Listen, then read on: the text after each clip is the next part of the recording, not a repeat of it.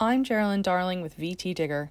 You can support our independent journalism by going to vtdigger.org/donate. Here's a look at Vermont news from Thursday, December 8th. Last month, Chelsea's town government was like a leaky lifeboat, as the entire road crew and four of the town's five select board members resigned. But townspeople have moved quickly to fill the leaks.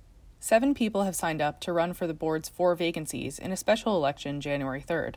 The candidates told VT Digger they had varied reasons for running, but all seemed to share one theme Chelsea needed people to take charge. Somebody has to step up, said one candidate. I would not have run if we had not found ourselves with a gap of members.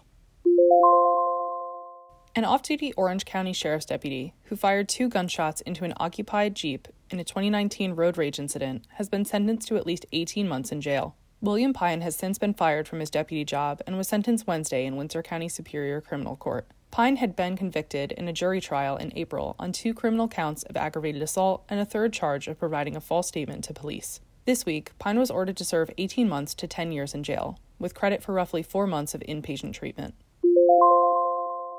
According to the State Department of Health's weekly surveillance report, Vermont's COVID 19 levels are low.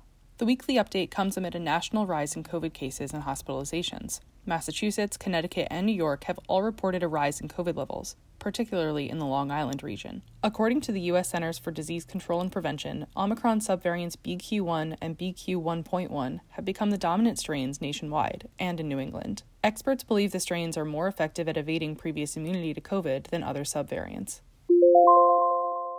A decade ago, Vermont lawmakers created a group to address bullying in schools. The Harassment, Hazing, and Bullying Prevention Advisory Council consisted of state education officials, school administrators, and staff from the Vermont Human Rights Commission. It was intended to review and coordinate school and statewide activities relating to the prevention and response to harassment, hazing, and bullying. The council is supposed to involve students and present an annual report to the State Board of Education and legislative committees on education. But no students currently serve on the council, and VT Digger could locate only three readily available reports online from its 10 year existence.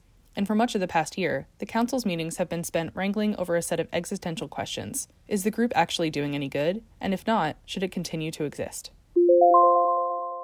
You can find all these stories and more at vtdigger.org.